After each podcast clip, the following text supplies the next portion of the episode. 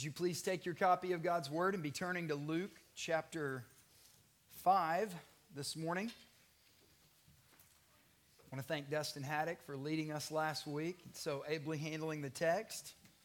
This morning we find ourselves in verse 17 of chapter 5. We'll be going through verse 26. Remember now, as I read these words, these are the words of God Himself. And it happened that one day he, that is Jesus, was teaching, and there were some Pharisees and teachers of the law sitting there who had come from every village of Galilee and Judea and from Jerusalem. And the power of the Lord was present for him to perform healing. And behold, some men were carrying on a stretcher a man who was paralyzed. They were trying to bring him in and to set him down before him.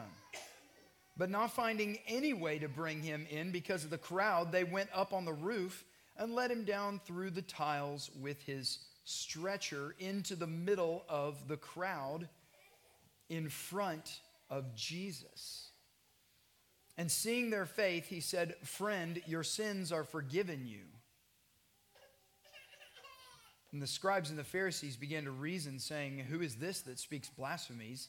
Who can forgive sins but God alone? But Jesus, knowing their reasonings, answered and said to them, Why are you reasoning in your hearts? Which is easier to say, Your sins have been forgiven you, or to say, Get up and walk? But so that you may know that the Son of Man has authority on earth to forgive sins, he said to the paralytic, I say to you, Get up and picking up your stretcher, go home. And immediately he rose up before them and picked up what he had been laying on and went home, glorifying God. And astonishment seized them all, and they began glorifying God, and they were filled with fear, saying, We have seen remarkable things today. Thus far is the reading of the word of the Lord. Thanks be to God. You may be seated. Let's ask God's blessing on our time this morning.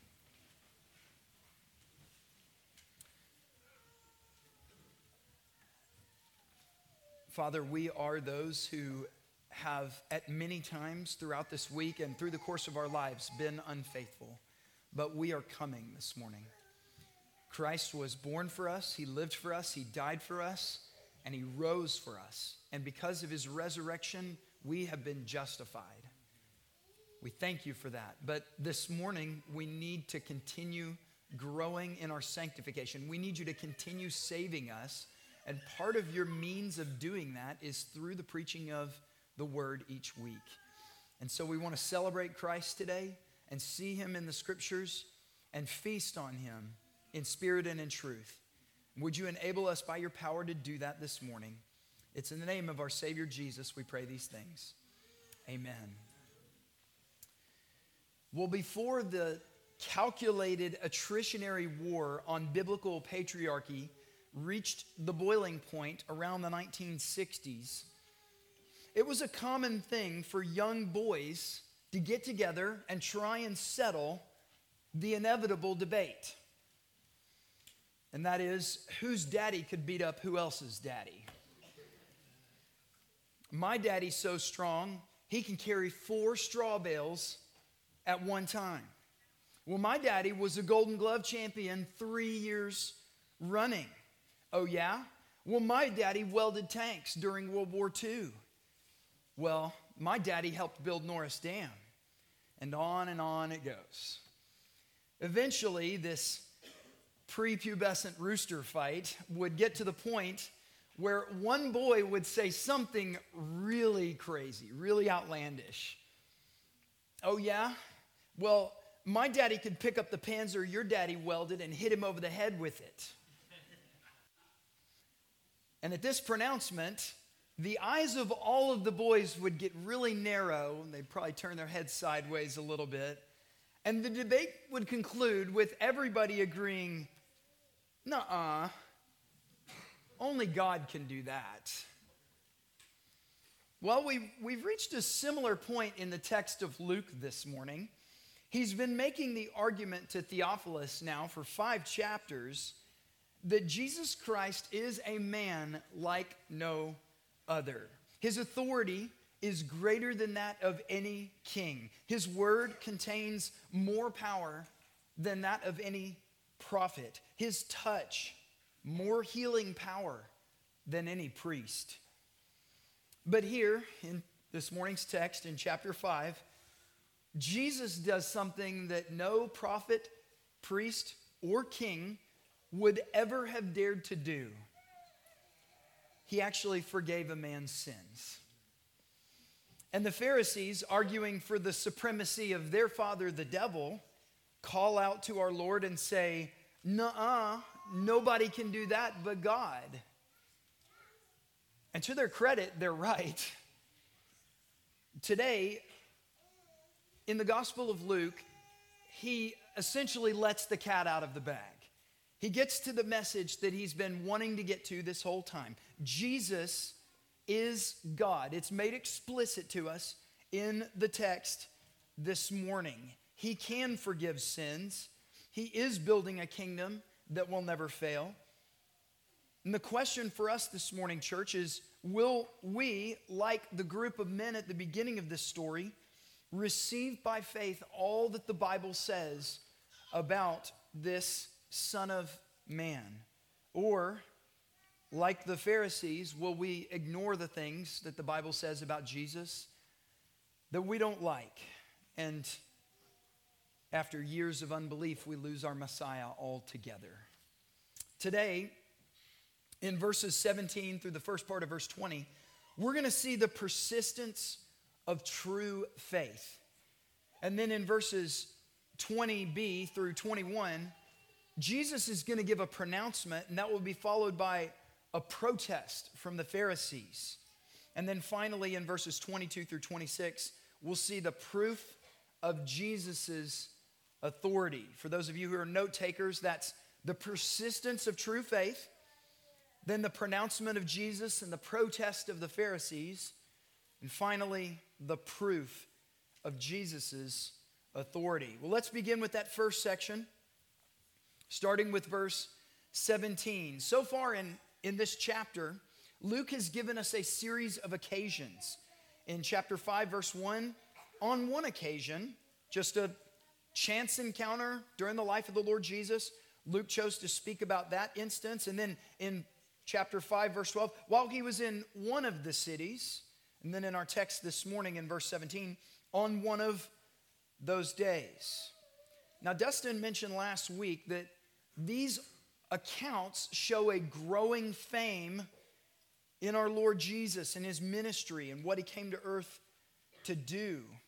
And you see in verse 17 that his popularity is so great that even the religious elites have made pilgrimages up north from the regions of Judea, even as far as the Jewish capital, Jerusalem. This is the first mention of the Pharisees in Luke, by the way. We're familiar with the name, but for those of you who might not have thought more deeply about this group, they're one of the four main religious movements in Jesus' day the Pharisees, along with you're familiar with the Sadducees, and then the less known Essenes, and also the group known as the Zealots. The Pharisees are a non priestly group. We hear them in the context of other priestly figures, but they are a non priestly group. They're a group of lay people, kind of a separatist party, if you will, whose goal was to turn back Judaism to faithful obedience to the law of Moses, or rather the elders' interpretation of the law of Moses. And the teachers of the law were a group of religious lawyers, a lot of them in that group of Pharisees, who supported extra biblical tradition. Now, the fact that both of these groups made their way around the unclean realm of Samaria just to listen to Jesus teach tells us that at this point, his notoriety is unavoidable. It's not something that you can get away from. Notice that Luke says that the power of the Lord was present for him, that is Jesus, to perform healing in the second part of verse 17. Now, someone's going to say, doesn't Jesus always have the power to heal? Why did he need the Lord's power? Who is the Lord of Jesus anyway? The Father, not often spoken of in the Gospels as Lord, but Jesus being spoken of as the Lord. Here's another one of those verses that obliterates a non Trinitarian view of the Godhead. The oneness heretics must have a very puzzling time with this verse. Jesus sent power to Jesus for Jesus to heal as he left the Department of Redundancy Department. Now, I've mentioned this briefly in the past, but in order for Jesus to identify with us as human creatures in every way, and even show us what the Christian life was meant to be lived like, he waited in every occasion for the Father to give him both direction and the means to accomplish his ministry. He wasn't acting as a rogue free agent from the Trinity. The power of healing was present with him in that moment. And you don't need to miss the irony that's here in verse 17. It's thick. Who is present and what is present? The Pharisees and the teachers of the law we see in verse 17 are present at the teaching of Jesus. And Luke also tells us that the power of the Lord for healing was present. Now, next week, we're going to see that this group that showed up to hear Jesus teach didn't need a physician. They didn't need someone with the power to heal both the body and the soul. But he's right there. He's right there in front of them. These men that needed him perhaps more than any other, he was so close. And they missed him by a mile. Lost person, can I speak to you this morning? Every time a Christian, a brother or sister in Christ in the church, a covenant member perhaps at this church, tells you about your sin, they tell you that you've resisted God's authority, that you've not honored his righteousness revealed in the old covenant law, because your heart is hard and it keeps you from repenting. When you hear about the God man, the Prince of Peace, who came to fight and destroy your sin and break its hold on humanity by the power of his sinless blood spilt in the place of the hopeless sinner, and that after he poured all of his blood out on the Roman cross, he rose for the full pardon of sins before the justice bar of God in heaven. When someone tells you that story, lost person, you are just that close to the physician and healer of your soul. In that moment, Jesus can use that gospel presentation and the faith that he works in your heart to cause you to believe in him for forgiveness of sins. From Hebrews chapter 12, verse 25 I warn you, lost one, see to it that you do not refuse him who is speaking. Now, contrast the Pharisees' close proximity to Jesus and their cold resistance to Jesus with the next group that Luke tells us about this persistent band of brothers who will stop at nothing to get close to the healer, to this Jesus man who can heal their friend. The text says, And behold, some men were carrying on a stretcher a man who was paralyzed. Your translation might say had the palsy. And they were trying to bring him in and to set him down before him. But not finding any way to bring him in because of the crowd, they went up on the roof and let him down through the tiles with his stretcher into the middle of the crowd, right in front of Jesus.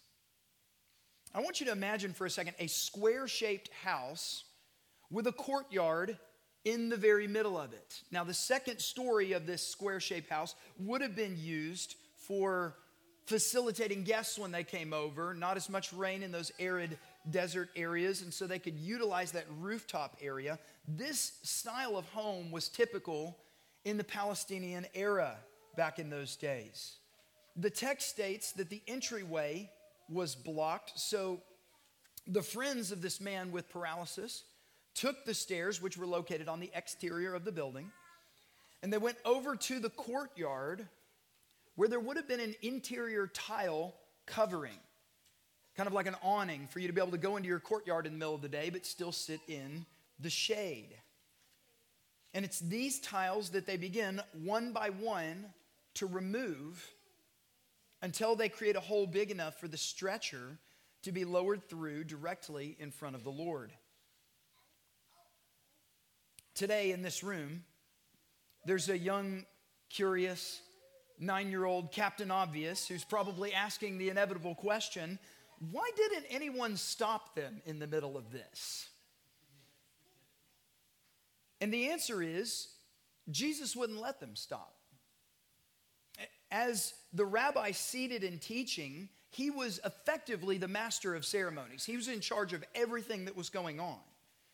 So after the ruckus outside had settled down and the men had got up the stairs, and the first beam of sunlight comes through the first tile that's removed from this portico, all eyes went to Jesus. What are you going to do? Should we tell him to stop? Are you going to stop teaching? What's going to happen? And you can imagine the Lord, He knows what's already happening, and He puts His hands up in a gesture of patience. This is going to be an excellent sermon illustration, so everybody just wait.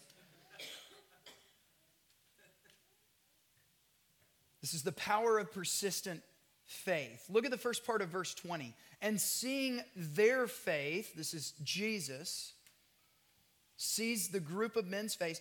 What, what was it that caused these courageous few to bring an invalid all the way from wherever he came from on a stretcher?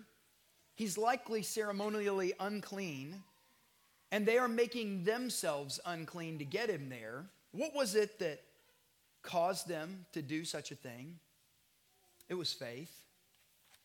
What motivated them to not give up when they hit the mass of huddled bodies at the doors and all around the house and to keep looking for another way in, to climb the stairs? And then one of them mentioned, I think I've got an idea.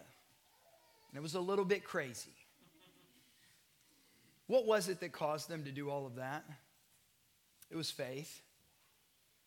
What would create such a brazen disregard for someone else's private property? To ignore the gasps and shouts and finger pointings. And if you can think about this for a minute, imagine the slander of the enemy in their own minds.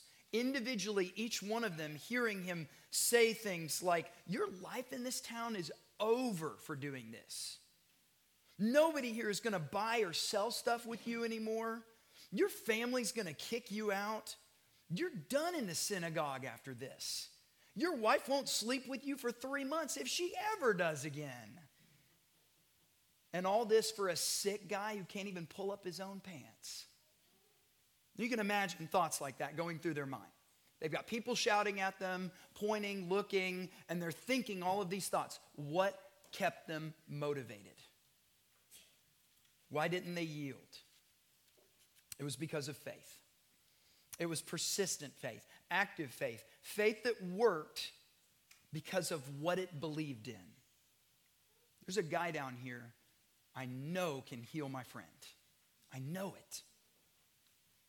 I want to stop right here and I want to make something very clear. A lot has been said about this group of men, their tenacity, their hurry up offense, how we should emulate the greatness of their faith. And Jesus saw the greatness of their faith, and we absolutely should emulate their faith. Go and do likewise. Yes and amen. But you can't look at their faith and imitate their faith. Faith of this kind has a perfect object, it has a source, it has a fountain from which it draws. Paul said, faith is the assurance of what is hoped for. You see, faith is pointing towards something. Faith is the conviction of what is not seen. Eugene Peterson said, Faith is not a precarious experience of chance, but is the solid, massive experience of God. This is the first mention of faith in the Gospel of Luke as well. And it is imperative for us to know where their faith came from. These men may have heard the story about Peter's mother in law on the sick bed, beset with a fever, and she was healed by Jesus. And the crowds with fevers and various illnesses, all of them healed, stories spreading everywhere by this man whose name was Jesus. And news had at this point probably reached them about the man who had been full of leprosy from head to toe, and he had been fully healed by Jesus. And Jesus is here teaching, and Luke tells us that the power to heal is present with him. They may not have known that, but they try to come in the main gate to get this man before Jesus. Verse 18. But they can't because of the crowd. But Jesus is here and he can heal, and we're not going to stop until we get this brother of ours in front of Jesus. So they lower the man through a torn apart roof opening. And then at the end of verse 19, he's in front of Jesus. Motivation, power, gusto, propellant, jet fuel for faith. What is it? It's Jesus Christ. It's Jesus Christ. Their faith is admirable, to say the least, but it is Jesus who pronounced and produced such a faith in them. Christ is the center of a persistent faith, no matter how small or how great. I want to make two brief critiques. Follow my example here. Baptists will often criticize Presbyterians. They criticize them for downplaying the role of faith in their view of covenant theology, particularly with children. You know, children have faith, faith like a child, so we assume that the child already shares the faith. We don't need to question their individual faith in Christ because we're assuming that, et cetera, and et cetera. Now, I think if the Presbyterians will hear what the Baptists are saying here, there's a helpful critique, a helpful corrective not to go too far with those children. But Presbyterians have a helpful critique for the Baptists as well. That modern Baptists, particularly the traditionalist branch, tend to overemphasize an individual's faith to the point that it eclipses the source and fountain of a person's faith, and that is Jesus Christ. You can remember perhaps when you were younger, all the praying, the soul searching, the self examination, looking inside yourself. Do I have enough faith? Is it the right kind of faith? Did I really mean it when I prayed the prayer? It's nonsense. silly indie fundies. It's not the power of your faith, but the object of your faith that saves you. Let me say it even more strongly than that. Sola fide, faith alone, cannot save you. But faith alone in Christ alone does every single time. When people share their testimony with me, I'm not overly concerned with how convinced they feel that they believe in Christ. I mean, even the Mormons believe, right? I want to hear them talk about Jesus. This last week, my son Amos professed his faith in Christ. He said to his mother, he said to his mother, Mom, I'm a Christian now, and I want to be baptized. And she was overjoyed and asked him the story. How did this happen? And he said, I believe in Jesus now. Now, we've talked to our children before about the passage in James that says, even the demons believe. But in this moment, Amos said something really wonderful. He said, Demons believe in God, but they don't believe in Jesus to save. And I do. Amen. Do you know what causes that? It's faith. And it doesn't have to be a big faith either. It doesn't have to be a faith as seemingly as big as this one right here in this text, it can be as a faith as small as a mustard seed. That's all it takes. Pastor Charles Leiter once said, Imagine two bridges crossing a great chasm. One is very weak and untrustworthy, and the other is very strong. A man may have a very strong faith in the weak bridge, and confidently step onto it. But his strong faith will not keep him from plunging to his death. On the other hand, a man may have a very weak faith in the strong bridge and only barely manage with fear and trembling to venture forth upon it. And that bridge will hold him securely regardless of his weak faith. All that is necessary is for him to have enough faith to get on the bridge. Lost person, I know I've already spoken to you once. Quit waiting on a feeling that you're ready to come to Christ. You've heard who Jesus is. Luke has given proof after proof after proof of his power and his authority to save in this gospel. Do you believe it? Then get out on the bridge and be baptized into his name. It doesn't matter how strong or weak your faith is, the bridge of Christ is strong enough to hold you. It is strong enough. As we continue with our text, let's think about the pronouncement of Jesus and the protest of the Pharisees. After this persistent faith gets the sick man to Jesus, our Lord makes a startling pronouncement. And seeing their faith, he said, speaking to the paralytic, Jesus said, Friend, your sins are forgiven you. Your sins. You know, those violations of God's law, each of which he rightfully hates. Those you've committed willingly, or the good deeds that you've willingly omitted, sins for which he created a place of eternal torment to punish all those who are found before his judgment bar, still clinging to those sins. Jesus said, Those sins, yeah, I forgive you of those. Now, don't forget who's in attendance at this moment. The Pharisees and the teachers of the law are standing right there. They're probably not in a good mood at this point. Still frustrated that Jesus didn't put a stop to all the personal property damage that everyone just had to sit and watch. I'm sure they found some law or rule of the tradition of the elders that, why didn't you stop them for doing such a thing? Jesus could have taken Pastor Kevin DeYoung's advice and chosen his words more carefully. Why not, why not stop and skip the controversial part about forgiving sins and just say, Rise, take up your bed, and go home? I mean, after all, that's what this group of men went before Jesus with this paralyzed man for, isn't it? In response to the faith of the men who have laid this corpse on a cot in front of Jesus for physical healing, Jesus decided it was time to reveal the ultimate extent of his authority. By the way, we should be careful not to take more from this account than is elsewhere clearly taught in the scriptures. Those group of guys had faith. Jesus saw their faith, and then this guy gets his sins forgiven. That might confuse some of you. That means that you can get saved by somebody else's faith? Wrong. It doesn't work that way.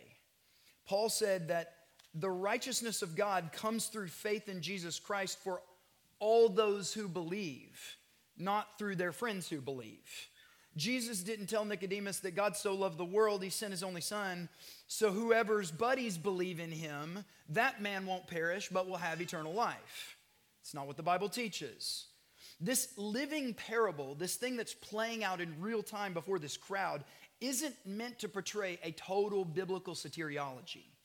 It doesn't teach us didactically what we know about saving faith. I think what Luke wants us to see is an order of operations here. Let me explain.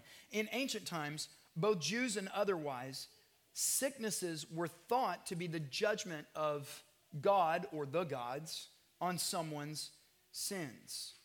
You may remember the man that was born blind in John chapter 9, and how the Pharisees asked Jesus the question who sinned, this man or his parents, that he was born blind? It was just the universal understanding at that point if you're sick, you must have done something bad. And in Asia and Africa today, this is still pretty much universally accepted. You must have done something bad if you're sick. Jesus looses the man from his sin before then delivering him from the disease. That's the order of operations I think that Luke wants us to see here. Now, I'll pause briefly here to say that there is a ditch on both sides of this road. Sickness can be related to sin, even in the new covenant, but not never and not always. It can it can't be always related to sin because in John 9 Jesus said it was neither the blind man's sins nor the sins of his parents that caused his blindness, but that the glory of God might be revealed in his life. But it can't be never either. Our commitment to a naturalistic view of the cosmos leads us to most often assume that sicknesses have nothing to do with sins. But Paul told the church in Corinth that they were dealing with disease and even death because of their breaking of the unity of the Lord's table. Those were people in the new covenant. When James encourages the churches, therefore confess your sins to one another and pray for one another, for what reason? So that you may be healed sins, sicknesses. Now, I want to keep this really practical and we'll move on. Every time this question pops into my mind, the question, have I sinned to bring about a discipline of an illness kind in my life? I stop and I pray the prayer of David at the end of Psalm 139, which says, Search me, O God, and know my heart. Try me and know my anxieties. See if there be any wicked way in me, and lead me in the way everlasting. If the Lord brings a sin to my mind, I confess it to Him. And then I go about my day trusting the Lord to answer my prayer for healing of sickness. Don't spend too much time on this. We can get a little, I've talked about navel gazing earlier. We can get a little too introspective with this. It can be, but it's not never and it's not always. Pray and ask the Lord to reveal and then move on, trusting the Lord to answer your prayer for healing. Now, the Pharisees don't care about any of this.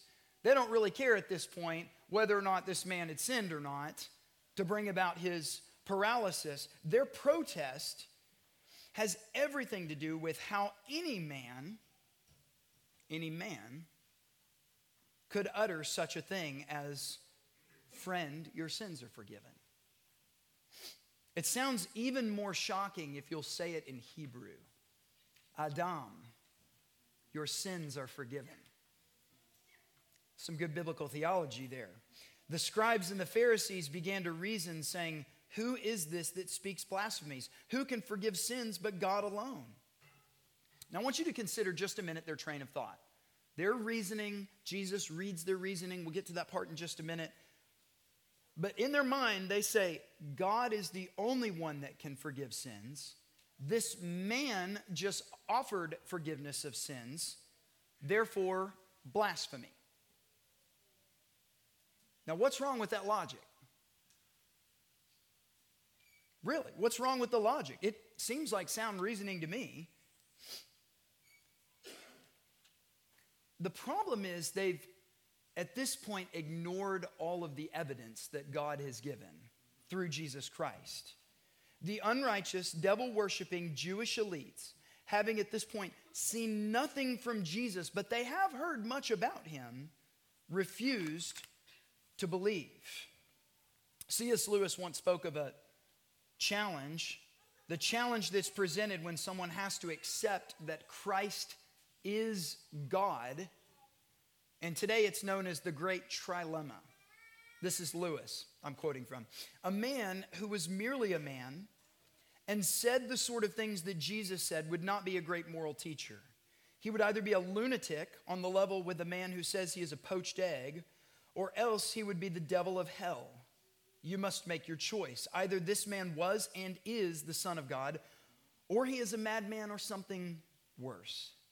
You can shut him up for a fool, you can spit on him and kill him as a demon, or you can fall at his feet and call him Lord and God.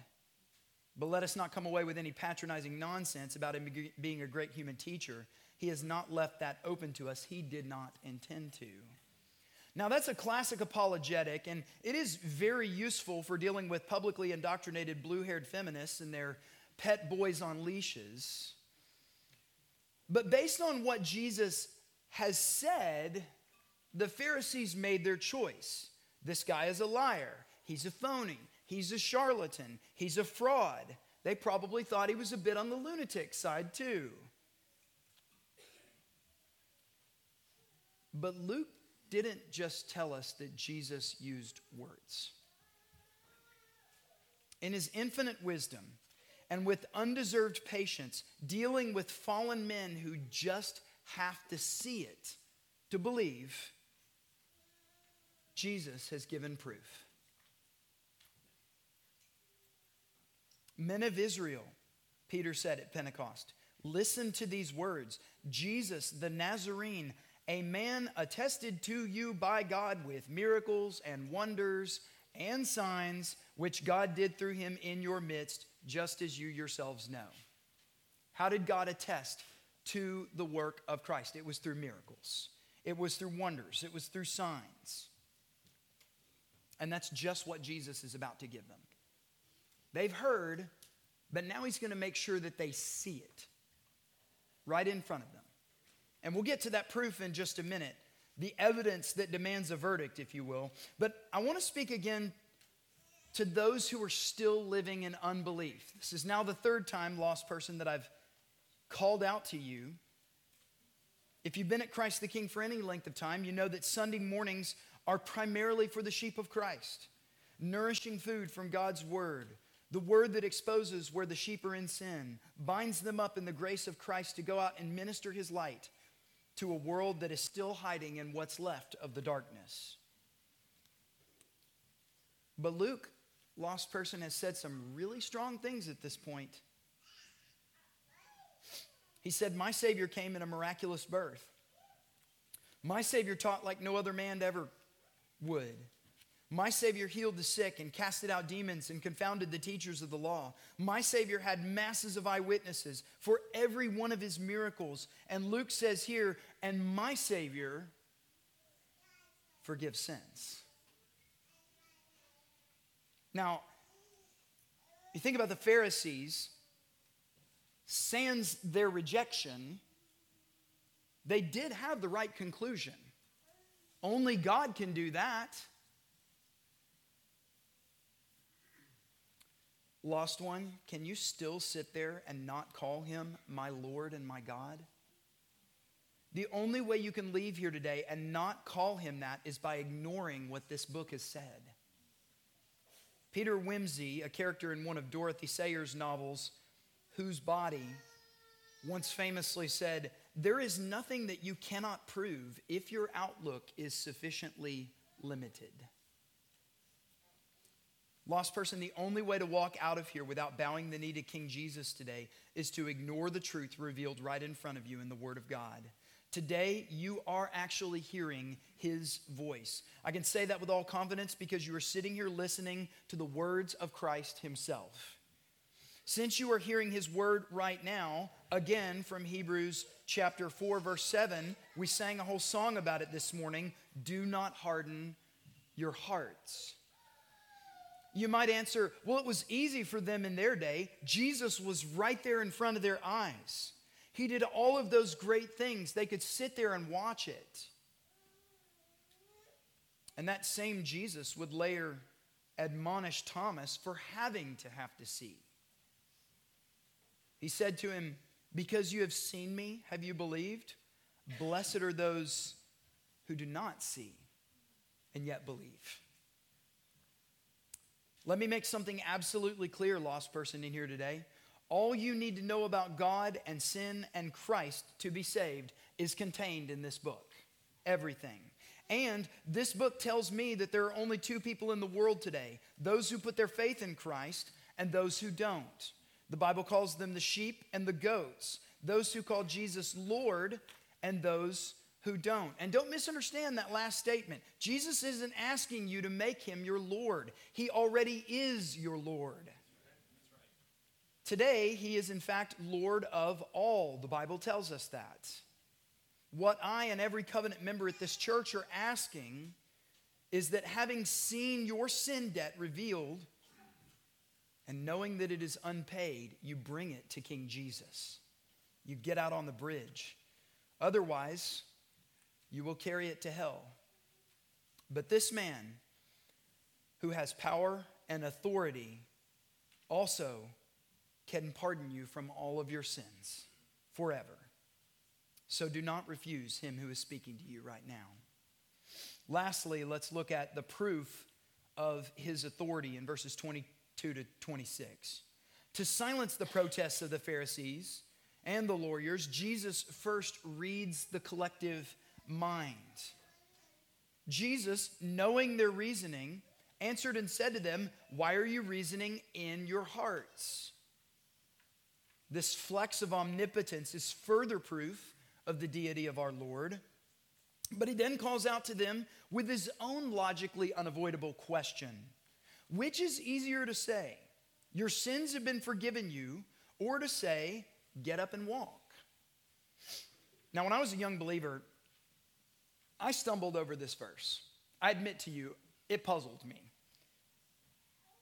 And maybe it was because I uh, was a product of an inglorious indoctrination system that murders basic deductive reasoning skills. But the saying is actually quite simple if you consider these two things. And, and, just think which of the two is easier to say, as Jesus says? Or maybe you can think about it this way which of the two is easier to get away with saying?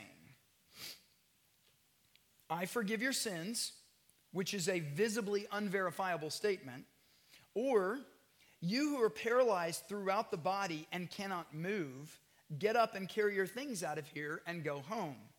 After which, everyone looks at the lame man to see if he leaps. Now, the liar and the lunatic can get away with saying the first. Only the Lord can get away with saying the second. And this is exactly what Jesus does as a grace to the hard hearted in the midst that day, so that you may know that the Son of Man has authority on earth to forgive sins. He said to the paralytic, I say to you, get up and picking up your stretcher, go home. And immediately he rose up before them and picked up what had been li- he had been lying on and went home glorifying God. Jesus' words have the authority to lift the disease. Therefore, logically, he must have the authority to forgive sins. Calvin said, By these words, Christ declares that he is not only minister and witness of grace, but he is likewise the author of grace. We can't tell from the general response how much the crowd comprehended. Luke only records that an astonishment, almost a fear, seized them all, and they began glorifying God. And they were filled with fear, saying, We have seen remarkable things today. But what was their conclusion? What result did they come to because of this? And we also don't get a response from the elites that were present there that day. Jesus had his biggest mic drop of Luke so far, and the narrative just moves on. Next, we go to Levi. That's next week. But there is one other thing here that Jesus says that we need to spend a little bit of time on. It is the most shocking as of yet in Luke. And he's going to say it quite a bit more in this gospel, about 25 times. He actually says it over 80 times throughout the four gospels. And it's hard to believe that the Pharisees and the lawyers would have missed it. In giving a proof of his authority to forgive sins, refuting the reasoning that he cannot be God because he's merely a man, and right before proving through the miracle that he is in fact God and can forgive sins, he says this so that you may know that ho huios tu anthropou has authority on earth to forgive sins, the Son of Man. Now, to some of you, that might not strike you as very inflammatory. I mean, he is the Son of Man, right? I mean, he's a man. Uh, wouldn't it be more offensive if he said, so that you know that the Son of God can forgive sins? Actually, no, it wouldn't have been more offensive The phrase Son of God is often used to describe someone who's been faithful to the covenant God made with his Old Testament people. That wouldn't have turned any heads. What Jesus instead said was something more like, But so that you may know that I am the most significant figure in all of Old Testament prophecy. That's actually what he kind of said. After Daniel prophesied the rise and fall of many nations and kingdoms, he saw this from Daniel chapter 7 with the clouds of heaven, one like a son of man was coming.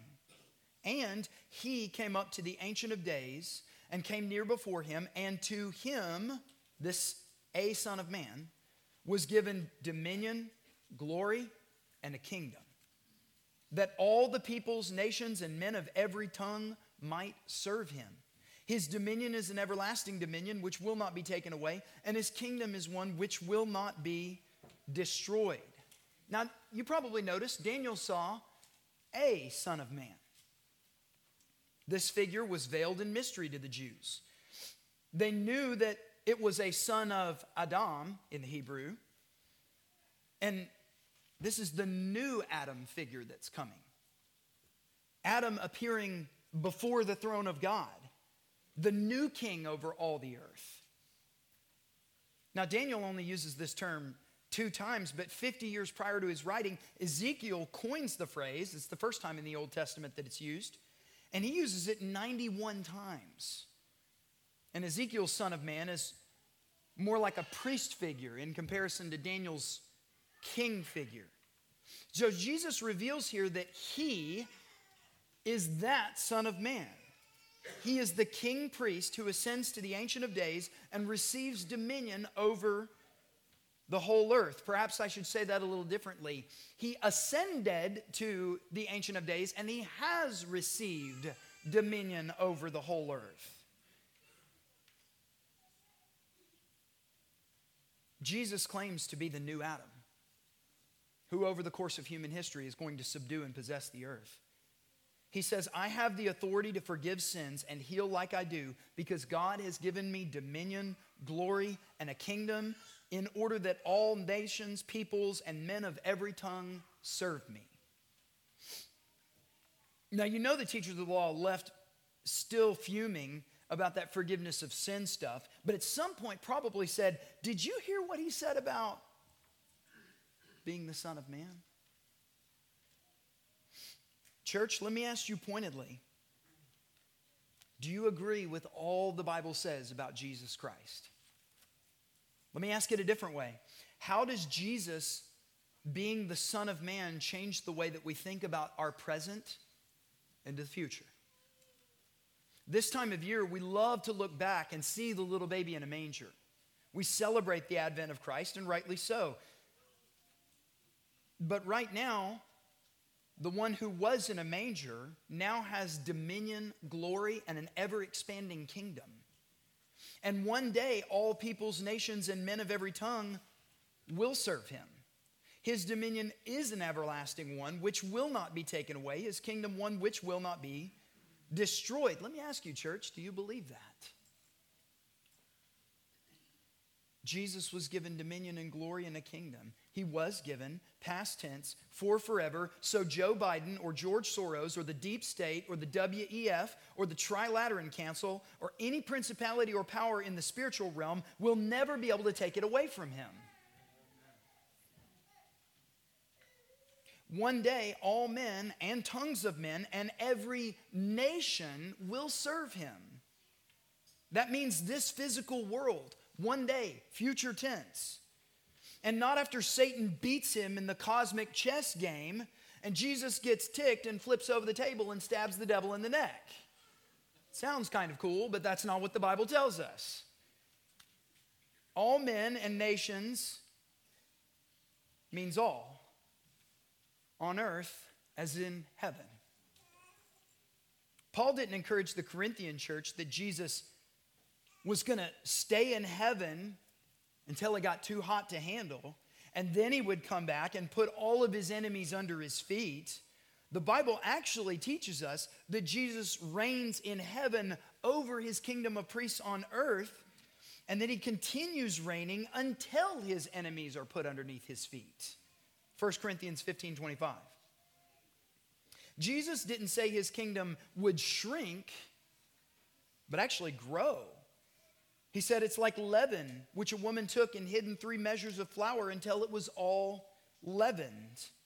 Luke 13 21. Daniel didn't say that the stone that struck the kingdoms of Babylon, Medo Persia, Greece, and Rome and broke them into pieces would roll into a cave and hide until Jesus got back. But instead, it became a great mountain that filled the whole earth. Satan is currently, right now, robbing many members of this body, this fellowship of Advent joy, of your expectation, of your hope. He has you bogged down with the news cycle of seemingly endless, endless sadness, injustice, murder, strife, deceit, maliciousness going on everywhere in the world. You've got an outlook at this point that's sufficiently limited. And you can believe enough of what the Bible says because I've narrowed my scope. But you don't believe that there's any way this world can turn around at this point. Jesus did everything that he could at the cross and with the empty tomb. And it's going to get bad enough eventually, and he'll come back and get us out of this. Are you willing to believe all the Bible says about Jesus Christ? Earlier I quoted John 3:16, very familiar passage. You know it, for God so loved the world that he gave his only begotten son that whoever believes in him shall not perish but have eternal life. If you'd like some Advent hope, I encourage you to read the next verse. For God did not send his Son into the world to judge the world, but that the world might be saved through him. That's the end. Do you know what happens in the end? The world gets saved. As the kingdom of Jesus grows, the darkness retreats, and all of his enemies are made his footstool. The first Adam was told to take dominion, he failed. The last Adam has taken dominion already. And he has told us to go with the gospel of this kingdom and tell the world that he has already won. Until the whole earth is filled with the knowledge of him, just like the waters cover the sea. Thus it is written, and thus shall it be done. Do you believe it, church? I'll close this morning with something that's going to be familiar to many of you if you've been going through the Advent literature. And in fact, Dustin read from Psalm 72 this morning. Forever shall his name endure, last like the sun it shall. Mankind shall be blessed in him, and blessed all nations shall him call. Now, blessed be the Lord our God, the God of Israel, for he alone does wondrous works in glory that excel. And blessed be his glorious name through all eternity. The whole earth let his glory fill. Amen. So let it be. Father, we pray that this day would come soon. But if not, Lord, would you instill in us the hope that keeps us faithful to obedience to your word, even in that spanking that has to happen with that child, or those math problems, or the cooking or the business endeavor where we want to cheat a little bit, get around things. Or as we go downtown this coming week to sing your praises, or as we gather the end of next week to sing your praises here in this room and recount the glorious story of the prophecies of Jesus. Lord, in our days, may you find us faithful. And would you propel then with the hope that we have our children and our children's children with gospel hope out into this dark world to, in such a way that their lives, for generations and generations and generations, demand everyone answer. And I pray that at the end, this whole community and this whole country and our whole world, we know will be the case, will bow the knee to King Jesus. Let it be so. In Jesus' name, amen.